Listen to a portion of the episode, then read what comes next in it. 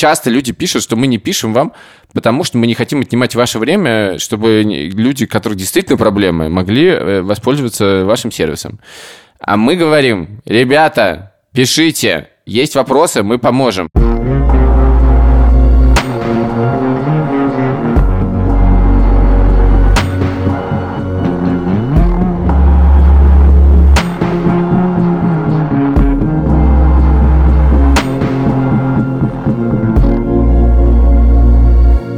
Привет! Это подкаст «Новая волна».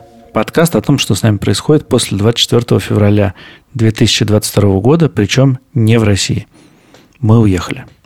Мы – это я, Саша Поливанов. Я Илья Красильщик и... Владимир Цибульский. Ведущий подкаста «Сперва ради». Владимир Цибульский не наш подкаст ведет. Как он здесь оказался? Возможно, мы из «Либо-либо» просто вместе. Да, этот подкаст делался в студии подкаста «Либо-либо». Музыка записана для нас любезно группой «Айгел». И э, помогает нам звукорежиссер Ильдар Фатахов.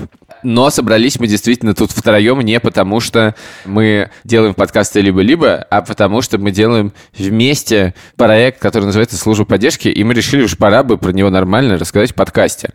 Несколько вводных. Во-первых, чтобы вы не думали, что этот проект делает только три высокоинтеллектуальных цисгендерных мужчины, которые раньше работали в «Медузе». Это не так. К сожалению, многие э, сотрудники нашего проекта не просто не палятся по самым разным причинам.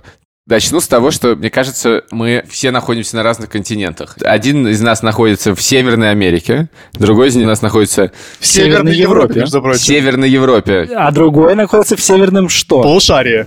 В Северной Азии. Нет, Северная Азия – это Камчатка. Это Дальний Восток. Короче, это что-то на границе Европы и Азии. Вован, я однажды записывал с Ильей подкаст в 10 утра, и после этого Илья вышел и сказал, больше по утрам не записываемся, это невозможно. Я сплю, ничего не получается. У тебя сейчас 7.30 утра. Опиши свои... Я сплю, и у меня ничего не получается. Ладно, шутка. На самом деле я встаю обычно типа в 5.30 в обычные дни. Сегодня я встал в 7, и у меня, мне кажется, просто в два раза больше энергии. Жесть. Жесть. Я слабо представляю, что есть какие-то наши слушатели, которые не знают о службе поддержки ничего, но мало ли. Илюх, расскажи, что мы вообще делаем? Однажды в марте я написал в чатик с этими, значит, двумя людьми. Он называется... Мы будем говорить, как Нет, мы не будем говорить, как он называется. Он называется прилично. Он называется абсолютно прилично, но несколько самонадеянно. А вы помните, почему мы его так назвали?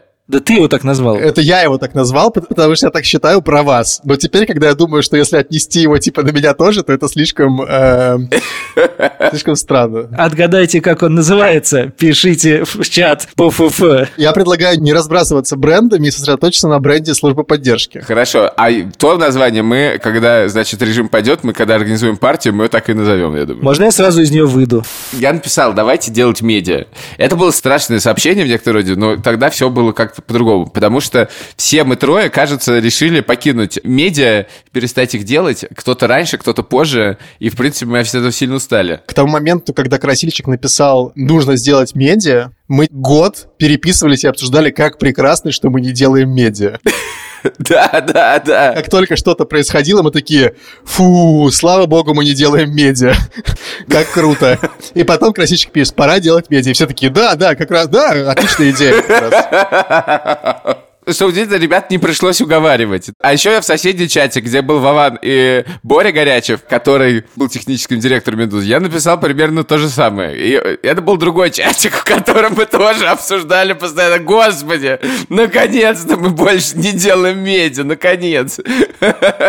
И там тоже Борян немедленно согласился. Я, короче, готов делать любую хуйню против этой хуйни, которая сейчас творится, потому что я охуенно заебался от этой хуйни мы решили, что нужно делать две вещи. Первое, что мы хотим, собственно, рассказывать, что происходит, потому что руки чешутся, и, честно говоря, просто непонятно, чем еще заниматься в этой ситуации. А второе, мы хотим помогать людям, что тоже было совершенно непонятно, что значит. В критической ситуации, в ситуации войны, кажется, нужно делать то, что ты умеешь лучше всего, потому что если это помогает или остановить войну, или поменять о ней мнение, не то время, когда сейчас, а, ну вот давайте я займусь чем-нибудь новеньким. Кажется, что надо свои умения применить в этот момент. Да, и значит, одновременно я фигачил свой Инстаграм, в который постепенно приходили люди, которые совершенно на добровольных началах начали помогать. Сначала кто-то расшифровывал, потом люди начали брать интервью, Потом начали это переводить на английский язык. И все это как-то разрасталось, разрасталось, разрасталось. Надо сказать, что когда мы все это начинали, не было идеи, что мне нужно отдать свой Инстаграм под это медиа. Но при этом уже где-то, наверное, на второй месяц придумывания стало понятно, что Инстаграм надо отдавать, потому что делать два медиа одновременно абсолютно невозможно. И вообще непонятно, каким образом они могут между собой конкурировать. И пришлось пройти через это. Могу представить, кто чем занимается. Я директор дирекции. Саша Поливанов, директор редакции.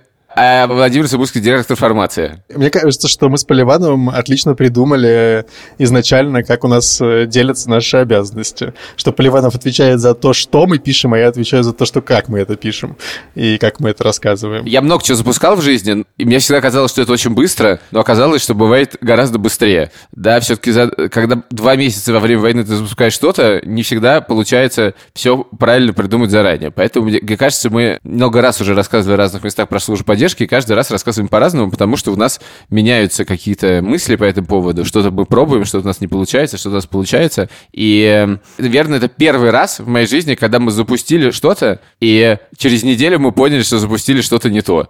У нас была такая, значит, мы «Медуз» сделали большое многомиллионное издание, значит, в новостях мы знаем, значит, должен быть сценарий потребления, что люди заходят постоянно, нужно делать, короче, новости. У нас было много вопросов к новостям, которые делаются, сделаем новости по-другому, сделаем на картинках, сделаем понятней, и сделали Телеграм, построенный на новостях. И примерно через неделю стало понятно, что мы забыли, что когда запускалась «Медуза», новостей-то особенно не было вокруг. А сейчас, когда мы запустились, новости делают примерно каждое издание. И людям, в принципе, достаточно плохих новостей, и непонятно совершенно, что к этому можно серьезно добавить. Поэтому мы запустились, а потом еще через несколько недель практически перезапустили наш Телеграм. Но для нас важно, что мы рассказываем про людей во время войны как действительно устроена война глазами обычных людей. Потому что вот это настоящая война. Не вот эти новости там, про передвижение танков. Это, конечно, тоже война. Не, не новости, не знаю, про обстрел мостов, не про Химарса. Это все некоторая рамка, но в этой рамке происходит огромное количество реальных э, человеческих трагедий. А еще мы думаем про то, как людям можно помочь, и еще мы думаем о том, какими способами мы можем помочь. Каждый раз, когда мы говорим что-то про медиа, э, я вижу собеседников, и они такие, да, да, понятно, очень важная, очень интересная вещь. А что вы еще делаете? А вторая часть, все-таки ее нет ни у кого. Это такая единая справочная, куда наши пользователи, читатели, слушатели могут обратиться. Все, кто каким-то образом прямо или косвенно пострадал после 24 февраля 2022 года, могут нам э, написать. Вот ты опять начинаешь говорить фразы, которые мы договорились не говорить. Пострадал, помочь. Это тоже, вот я бы хочу тут сказать, про поводу того, когда ты быстро запускаешься и думаешь, что ты делаешь благое дело и расскажешь людям. Вот мы придумали вначале, э, что это называется, что мы помогаем людям пострадавшим от действия российского государства. И нам очень нравилась эта формулировка, и когда ты рассказываешь ее людям, тоже все. Угу. А когда начинаешь работать, выясняется, что эта формулировка сообщает абсолютно не те вещи, которые мы хотели, чтобы люди услышали. Во-первых, очень мало людей действительно считают себя пострадавшими от российского государства. Честно говоря, даже я со своим уголовным делом не хотел бы себя считать пострадавшим от действия российского государства. Во-вторых, все ломается на слове «помощь», потому что кажется, что помощь — это когда тебе реально уже надо бежать, и вот полиция уже под дверью или дом твой сгорел. А на самом деле мы имеем в виду совершенно другое. Часто люди пишут, что мы не пишем вам, потому что мы не хотим отнимать ваше время, чтобы люди, у которых действительно проблемы, могли э, воспользоваться вашим сервисом. А мы говорим, ребята, пишите, есть вопросы, мы поможем. Мы фактически делаем такую, я это называю журналистику по запросу. Наша задача найти правильную информацию, отфакт-чекать ее и выдать вам ее понятным образом, по вашему запросу. А если мы не знаем и вам нужна какая-то адресная помощь, мы отправим вас к проверенной нами организации, с которой мы договорились, что мы можем к ней отправлять людей. Поэтому, пожалуйста, не гнушайтесь любым запросом, мы просто поможем вам разобраться в проблеме. Круглосуточно и бесплатно. Это была нативная реклама проекта службы поддержки. И вопрос может быть действительно про что-нибудь э, очень тяжелое, да, про эвакуацию из Украины или про проблемы с полицией, а может быть вопрос про то, как мне, не знаю, с телефоном разобраться, чтобы быть уверен, что с ним будет все в порядке, или я не понимаю, каким образом перевести деньги за границу, может мне объяснить, как это работает, или там Госдума принимает какой-то еще закон, объясните вообще, что происходит. То есть это может быть на самом деле любой вопрос, и это действительно вот мы решили говорить, что кажется так понятнее, кстати, интересно, понятнее ли вам, напишите нам в чат, в, в Телеграме, но единая справочная, кажется, работает лучше. Ладно, расскажи, как ты сам э, обращался в службу поддержки. Мне кажется, это понятней будет на примере. Мы сидели примерно таким же составом, чуть более расширенным, и обсуждали, что наша команда сидит в нескольких десятках городов мира, и работаем мы все дистанционно. У нас есть маленькие хапчики в разных местах, но в основном все работают в Zoom. И это дико задалбывает. Мне не хватает какой-то химии отношений, и вообще Zoom — это всегда, когда ты раздаешь другу задание, а поболтать нормально не очень получается. И Поливанов вдруг говорит, слушайте, мы же служба поддержки, у нас же есть чат. Давайте спросим. И мы, не предупредив ребят, просто написали в чат, я написал, здравствуйте, слушайте, мы знаем, что у вас удаленная команда, расскажите, как вы вывозите вообще и чему можно поучиться. Э, и дальше мы видим, как по слэку расходится. Блин, ребят, такой сложный запрос, что делать, давайте разбираться. В результате, абсолютно без нашего участия, мы получили очень интересный ответ. А, получили советы, какую книжку прочитать по этому поводу, как это можно делать. Дальше я спросил, а вот у вас-то как все окей с дистантом, все, вы вывозите? И мне сказали, да-да, все отлично, все супер у нас. У нас все хорошо. Я был очень доволен, потому что это такой вообще-то супер необычный запрос. Очевидно, что он уникальный. Я получил на него очень хороший ответ. Он мне помог. Осталось книжку прочитать. К тому времени, как выйдет этот выпуск, Илья уже прочитает книжку. И расскажет нам, как жить в режиме ремоут. Слушайте, ну я вообще хочу рассказать, что, ну, меня же все, разумеется, спрашивают, а где ты работаешь? И я всем рассказываю. Но наш бренд Helpdesk, он работает слабовато, потому что когда ты говоришь Helpdesk, они такие, а, IT. И ты такой, нет, мы как для IT, но только для людей, понимаете? А ты говоришь Helpdesk Media. Слушайте, а вчера был такой момент про Helpdesk Media. Мы едем с чуваками, значит, и они такие спрашивают, типа, что ты делаешь? Я говорю, ну вот мы, типа, сделали наш проект про дом. Что это за проект? Заходите в наши сторис, Helpdesk Media, там последний highlight называется «Дом в Мариуполе». В общем, мы взяли один дом в Мариуполе и отыскали максимум людей, которые там жили, и рассказали, что с ними стало. Дом — это вообще не спойлер, разрушен, потому что 90% домов в Мариуполе разрушены, и этот тоже. И, в общем, мы собрали их истории и рассказали их. Когда будете смотреть, обязательно включите звук, потому что там дофигища видео, и, в общем, все это тебя погружает в эту атмосферу. Вот, и, значит, я все это рассказываю, и мне говорит Эмили, а как, типа, найти, как это посмотреть? И я такой, Helpdesk Media. И она такая, Helpdesk Media? А скажи, как это по-английски будет? Я такой, в смысле? Helpdesk Media. Она такая, а, that's easy, окей. Okay. То есть она думала, что это я по-русски назвал, короче, что-то. А, типа, бла-бла-бла-бла. Да, да, да, для нее это сперва так прозвучало, знаешь. Но потом она нашла, я говорю, мы скоро переведем на английский, и все покажем. Она говорит, да-да-да, обязательно переведите, типа, звучит очень круто. Так что у нас уже есть э, международный фидбэк. Кстати, об англоязычных читателях и слушателях. Вот, например, у наших друзей из компании «Бумага», которая родом изначально из Петербурга, а сейчас не только из Петербурга, есть англоязычный подкаст – котором они как раз рассказывают людям, которые не знают русский язык, про то, что у нас в России вообще происходит и как здесь все устроено, зовут активистов, музыкантов и просто пытаются показать для англоязычных слушателей, что такое Россия в широком смысле, что Россия, русские, россияне, уехавшие, оставшиеся. Слушайте этот подкаст тоже, или, вернее, советуйте даже, если у вас есть друзья, которые хотят что-то понимать про Россию, но они говорят по-русски, называется Russian Resistance. Найти можно везде, где слушают подкасты. Самая популярная тема, с которой обращаются в поддержки, это как уехать. Причем это могут быть запросы от человека, который на супер э, уже продвинутом уровне, ему не хватает одной бумажки для того, чтобы подавать на гражданство в Польше, и он просит нас в Калининграде найти кого-нибудь, кто сможет в архив сходить и как бы что-нибудь там сделать. А есть люди, которые просто ничего еще не сделали, и они даже всерьез не думают о иммиграции, они только вот так вот, ну, может быть, это будет какая-нибудь хорошая идея. А вот где лучше всего относятся к айтишникам? Я даже думаю, что многие из тех, кто нам задает вопросы, на самом деле всерьез не собираются. Просто им интересно про это думать и знать, и иметь такую опцию. Меня поражает, что один из популярных запросов – это просто желание поговорить. Мне всегда очень нравится, когда люди как-то начинают нас троллить немножко, и наши волонтеры отвечают в том же стиле, и ощущение живости. Как бы когда ты пишешь в бот, ощущение, что тебе там ответит очень э, дежурно. А когда ребята начинают э, отвечать прям как-нибудь классно, и это стилистически изящно, мне становится очень приятно. Я прям думаю, вот если бы я написал в службу поддержки, мне так ответили, мне было бы очень приятно. Давайте про проблемы. Проблема номер один заключается в следующем. Мы не в России все. Этот проект невозможно делать в России. Огромное количество наших э, читателей находится в России.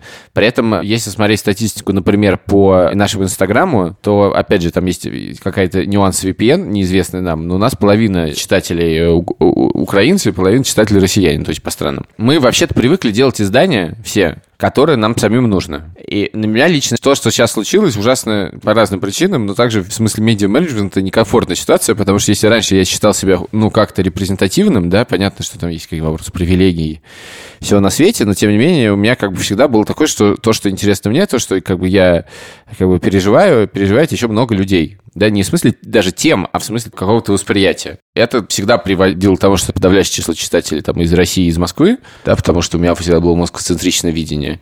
Но для меня это все было комфортно. И, судя по, цифрам, не только для меня.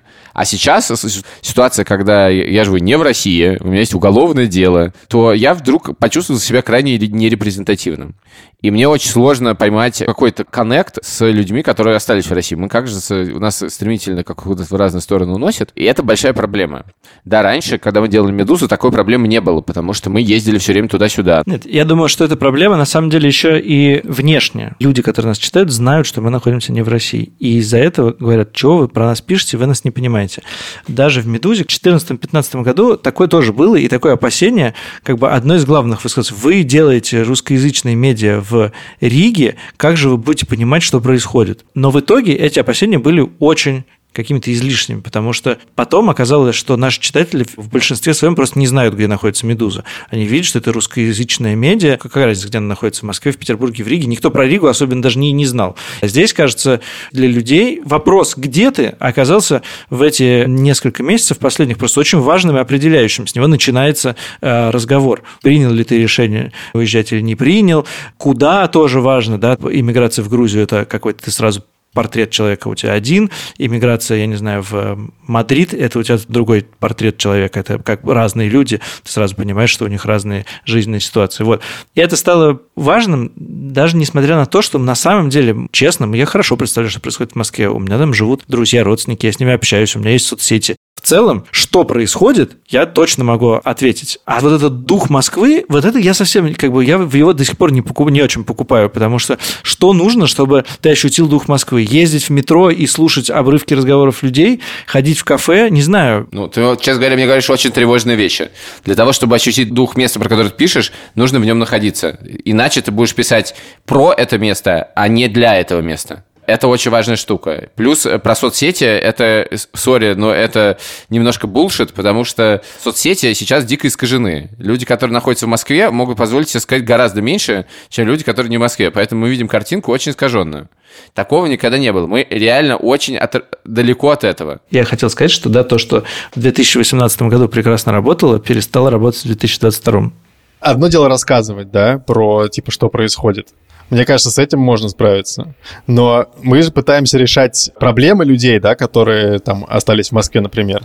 А мы эти проблемы себе представляем хуже. Мне кажется, в этом главная проблема. Мы там не находимся, поэтому мы пытаемся собирать какой-то фидбэк от людей, которые, значит, там живут и что их тревожит. Мне кажется, что вот в частности так родилась наша рубрика «Меня бесит», что когда люди рассказывают, что их бесит, это значит, что они рассказывают о проблемах, которые их беспокоят. И таким образом, эта рубрика публичная, но на самом деле она полезная и важная для нас, самих, как для фидбэка. Да, я уточню, что эта рубрика существует в Телеграме, и вообще есть такая сложная штука, пока тоже люди не очень, по-моему, понимают, то, что у нас Телеграм и Инстаграм совершенно разные. В Инстаграм это прежде всего про историю людей, а Телеграм это прежде всего про какую-то помощь с тем, как с этим всем жить. Они как-то иногда проникают друг в друга, но это разные немножко издания. Ну, короче, это проблема, которая, мне кажется, сейчас решает все медиа, и иногда получается, что ты вдруг обижаешь людей на каких-то абсолютно несознательных каких-то вещах, даже не, может, не материалы, а просто просто какой-то фразой. И кажется, что это делать сознательно, а мы вообще-то не имели этого в виду. Вторая проблема директора дирекции.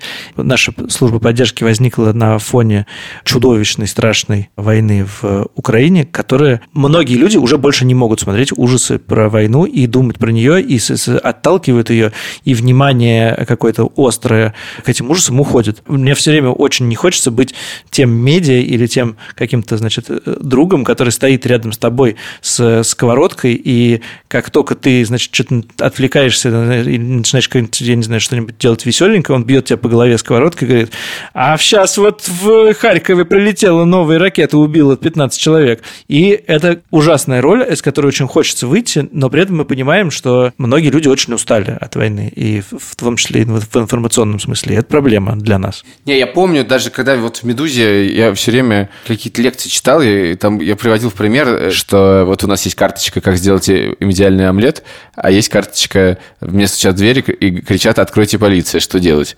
Я говорил, что часть одной жизни, потому что вы можете стоять за плитой и готовить идеальный омлет, и тут вам постучались в дверь и кричат «Откройте полицию». И это было важно, что можно описывать мир как бы во всем его многообразии. А как во время войны описывать мир во всем многообразии, пока что вопрос открытый. И если в начале там, войны, собственно, война и была жизнью, вот где-то, не мне кажется, до середины апреля, то сейчас война, кажется, скорее стала, ну, как бы фоном жизни. А еще есть жизнь. Но при этом кажется, что как только начинаешь описывать жизнь, ты делаешь что-то не то. Но не описывать ее тоже невозможно. Потому что тогда ты описываешь какой-то, ну, фальшивый мир. Он не только такой. И вот в этом мы тоже постоянно блуждаем и пытаемся найти какой-то выход. И при этом очевидно, что это не просто ответ про медиа, это вообще ответ про нашу жизнь. В смысле, как ее описать правильно? Какую роль война занимает в нашей жизни? Какую роль все остальное занимает? Как это все взаимодействует друг с другом? Такая тоже есть проблема. Я полностью согласен, потому что когда ты как будто бы делаешь что-то не про войну, то у тебя все время в голове там, типа, блин, идет война, а ты делаешь что-то другое. Все время стыдно. И это, на самом деле, ну, как нам рассказывали же наши сотрудники из Украины, у них есть то же самое. Не то, чтобы я говорю за них, просто с их слов, что э, многие, значит, их знакомые, например, стесняются выкладывать в Инстаграм какие-то сторис, но для близких друзей выкладывают. То есть как бы жизнь продолжается, но она скрывается. Ты публично постишь, давайте соберем донаты, а для близких друзей постишь там, типа, я сейчас на концерте или я там пью пивко. Мы существуем именно в этом мире, да, когда тебе постоянно стыдно, но при этом ты должен жить эту жизнь. Как разрешается этот конфликт, непонятно. Не наступил тот момент, когда, типа, ну все, типа, дальше мы можем уже жить как бы как, как раньше и ничего не стесняться. Нет, сейчас мы еще пока живем э, в ситуации, когда ну, все время это на подкорке у тебя остается. Я не знаю, как выходить из этого, и я не уверен, что мы вообще из этого выйдем, а, пока война не закончится. Один из э, выходов, который мы придумали в самом начале, это то, что мы будем рассказывать о том, что происходит сейчас в Украине с помощью других способов. И поскольку это необычно, то должно проникать в людей больше и глубже. Да? И последние там три месяца мы все время думаем, так это или не так, работают наши форматы, не работают. Но вот мы совсем недавно выпустили эти сторис про дом в Мариуполе и получили какое-то грандиозное количество отзывов о том, что до людей это как-то дошло на эмоциональном уровне, или, если говорить проще, там пришло, там, не знаю, сотни сообщений о том, что люди плакали в конце э, этих... Надо сказать, что мы регулярно доводим людей до слез, и себя самих тоже. Да, я э, редактировал эти сторис про Мариуполь и смотрел их э, подряд, я не знаю сколько раз, сто когда ты, типа, редактируешь куски какие-то, ну, это как работа, да? Потом ты смотришь по-новому, и у тебя уже глаз замыленный 20 раз, но ты все равно такой, блин, господи, что за херь происходит? Просто какой кошмар. И просто каждый раз тебе бьет это по голове, каждый раз. Ну, я не, у меня случилось, конечно, профдеформация с этим сторис уже. Ну, еще, это же тоже как ты постраиваешь историю, и твоя задача сделать ее максимально как бы берущей за душу. Но при этом не сфальшивить. Ты это делаешь, и вначале переживаешь, а потом ты читаешь еще раз, ее отредактировали, еще отредактировали, еще отредактировали, добавили, придавили. Ты ее читаешь уже, не знаю, я не знаю, какой раз по счету, вот за этот месяц-полтора. И когда мы уже выпускали, я ее просмотрел, думаю, блин, ну какая-то уже заезженная история. Вот, а потом мы выпустили, и я решил ее посмотреть, думаю, какой же все-таки пиздец. Да, да, да. Поливанов меня еще тоже накануне, значит, выхода спросил. Как ты думаешь, в итоге это типа сильная история? Я говорю, это вообще, короче, просто ужас. Он такой, хорошо. Так мы общаемся на работе. Хорошо. Поливан правильную вещь говорит, что какими-то неожиданными методами, да, можно людей все равно зацеплять. Другое дело, что есть люди, которые, ну, закрываются от этого всеми способами, и их не зацепишь. То есть тут как бы развилка такая, либо мы издание только про войну, либо мы издание для людей, которые эту войну как-то переживают, и помогаем как-то это, это все вывести. Мне кажется, что единственный способ говорить не про войну такой, это Ребята, сейчас нам и вам просто нужно выдохнуть. Давайте в этом материале просто выдохнем. То есть это не как бы не отрицает войну, просто нужно как бы немножко посмеяться. У меня, кстати, когда мы запускались, я даже рассказывал людям, я говорил, что вот в отличие от «Медузы» сейчас проблема, что вообще невозможно шутить. А юмор — это очень важная вещь для издания и вообще для людей. Многое позволяет пережить. Сейчас мне, например, кажется, что наоборот, нет, надо шутить. Это как бы лечит. И э, это не отменяет ничего. Вован очень хорошо сказал про вот это вот личное и публичное, что мы видим же даже, да, что э, все в нашей компании, все, все ребята шутят и иногда даже довольно смешно по поводу там, всего, чего происходит. Люди в окопах шутят, все шутят. Да, но ты, если опубликуешь шутку из окопов, то это будет очень странно. То есть контекст шутки, да, ну как бы хороший анекдот, не потому что он сам смешной сам по себе, он смешной, когда он в правильном контексте. Да, но мы же как-то при этом в подкасте шутим, и вот Вован с парнями, очевидно, в подкастах тоже шутят. То есть каким-то образом это как-то точно можно делать. Ну да, но, ну, потому что это более интимное пространство, чем какое-то бездушное, обезличенное медиа. Ну шутишь как будто для своих, в смысле, знаешь, как будто да. бы ты в какой-то компании с более закрытой. Не, ну на самом деле, вот это важная штука, что до войны происходило ровно то, что сейчас, очевидно, во всем мире и так происходит, что личное становилось все больше публичным. Ты где-то с кем-то в Инстаграм захерачил фоточку, и все это видят. Прекрасное описание важного мирового тренда. Ты где-то фоточку с чем-то где-то, ну и, короче, все публичное с личным смешалось. Вот так мы делаем медиа, вот э, Дело в том, что мы втроем очень хорошо понимаем друг друга, поэтому не нужно сложно объяснять. А если вы не понимаете, извините, у нас личный разговор сейчас, а не публичный. Oh, wait. Короче говоря, все на показ это называется. А сейчас из-за войны действительно появилось, правда, очень много личного приватного пространства. Очень много фоточек я выкладываю, например, конечно, есть много чего происходит в жизни. Я не выкладываю это в Инстаграм, мне вообще ничего не хочется выкладывать в Инстаграм в последнее время. И я это кидаю, не знаю, в чатик друзей. Или просто храню в телефоне. И точно так же с шутками, наверное. Они стали более кухонными. Еще я думаю, что это связано с тем, что сейчас, поскольку любое слово потенциально очень токсично для кого-нибудь, практически невозможно представить э, пост, под которым не будет срача из неожиданных мест. Очень важно иметь какие-то безопасные места, где ты можешь говорить как угодно, и тебе за это ничего не будет. Последние 10 лет, кажется, мы видим, как э, э, неудачно сказанная шутка или шутка, поставленная не в тот контекст, может привести к самым чудовищным последствиям. Да, но при этом не хочется быть смертельно серьезными. В смысле, этого, этого и так достаточно. Не значит, что не нужно делать серьезные материалы, мы их делаем дофига, но не хочется быть смертельно серьезным. Да не, просто смертельно серьезным быть – это быть скучным. Вот так это устроено в мире. Да, в том-то и дело. У меня вот, значит, есть уголовное дело, и я в этом смысле, у меня есть подкидывали тему, потому что тут я считаю, что я имею право шутить сколько угодно. Вот потому что не подкопаться. И это реально для меня тема, которую я могу хотя бы позволить себе шутить, шутить, шутить, шутить, шутить. Каждая новость про мое уголовное дело дает мне возможность как-то шутить. Слушай, а срок давности есть по этим делам? По шуткам? Да. Это дополнительные уже дела, это потом уже. Я не знаю, я не планирую так далеко. Последняя, третья проблема которую мы здесь сегодня обсуждаем.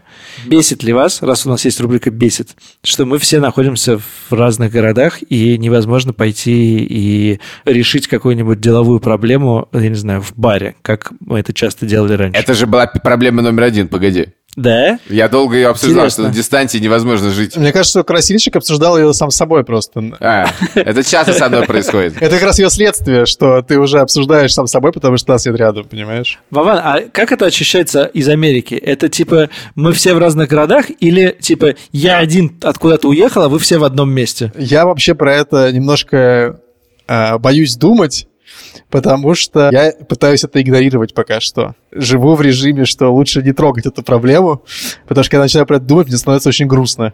Для меня ощущается это так, что я был в Риге, Поливанов был в Риге, и мы там ходили на обед через день, а еще через каждый вечер встречались и играли в падал и в сквош. А теперь э, этого всего не происходит. Конечно же, это так гораздо сложнее. Но по поводу взаимодействия с другой командой, ну, в смысле, с остальными, да, то есть кто не находится постоянно со мной в одном месте, или там Красильщик, который там постоянно тоже в Ригу приезжал, с другими людьми как будто бы ну, сильно ничего не поменялось. Я ужасно стал уставать в последнее время от созвонов, при том, что я адепт созвонов.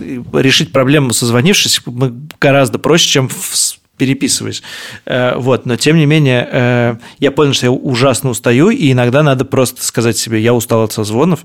А с другой стороны, если уж ты созвонился, то, мне кажется, чрезвычайно важные вот эти вот, знаете, пять минут, когда люди просто делятся новостями, рассказывают там э, какие-то светские вещи, но какой-то просто делают разговор о погоде, потому что вы как-то становитесь не просто набором людей, которые сидят по своим спальням и включаются в какой-то разговор, а какой-то одной командой. И вот как будто бы очень важно еще еще и общаться немножко не в рамках работы, и тогда работа становится более осмысленной.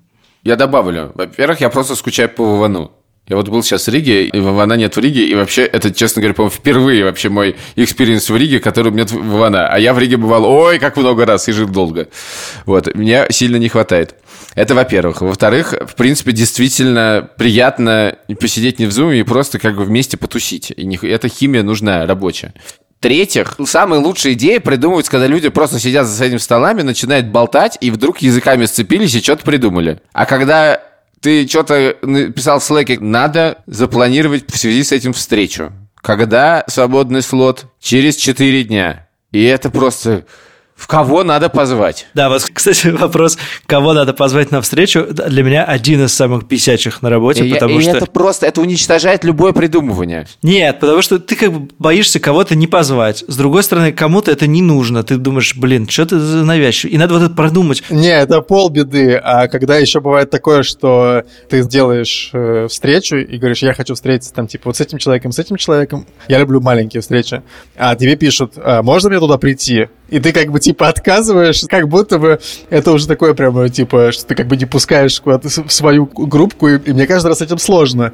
Но я себя приучаю как раз-таки, типа, говорить, нет, Типа, нам нужно ровно столько людей, как бы. Приходи на другую встречу. Это, это хорошо, когда у тебя есть уверенность, что тебе нужно ровно столько людей. А вот у меня никогда этой уверенности нет. Мне вообще в целом кажется, что если больше людей, скорее придумает, что обогатит процесс.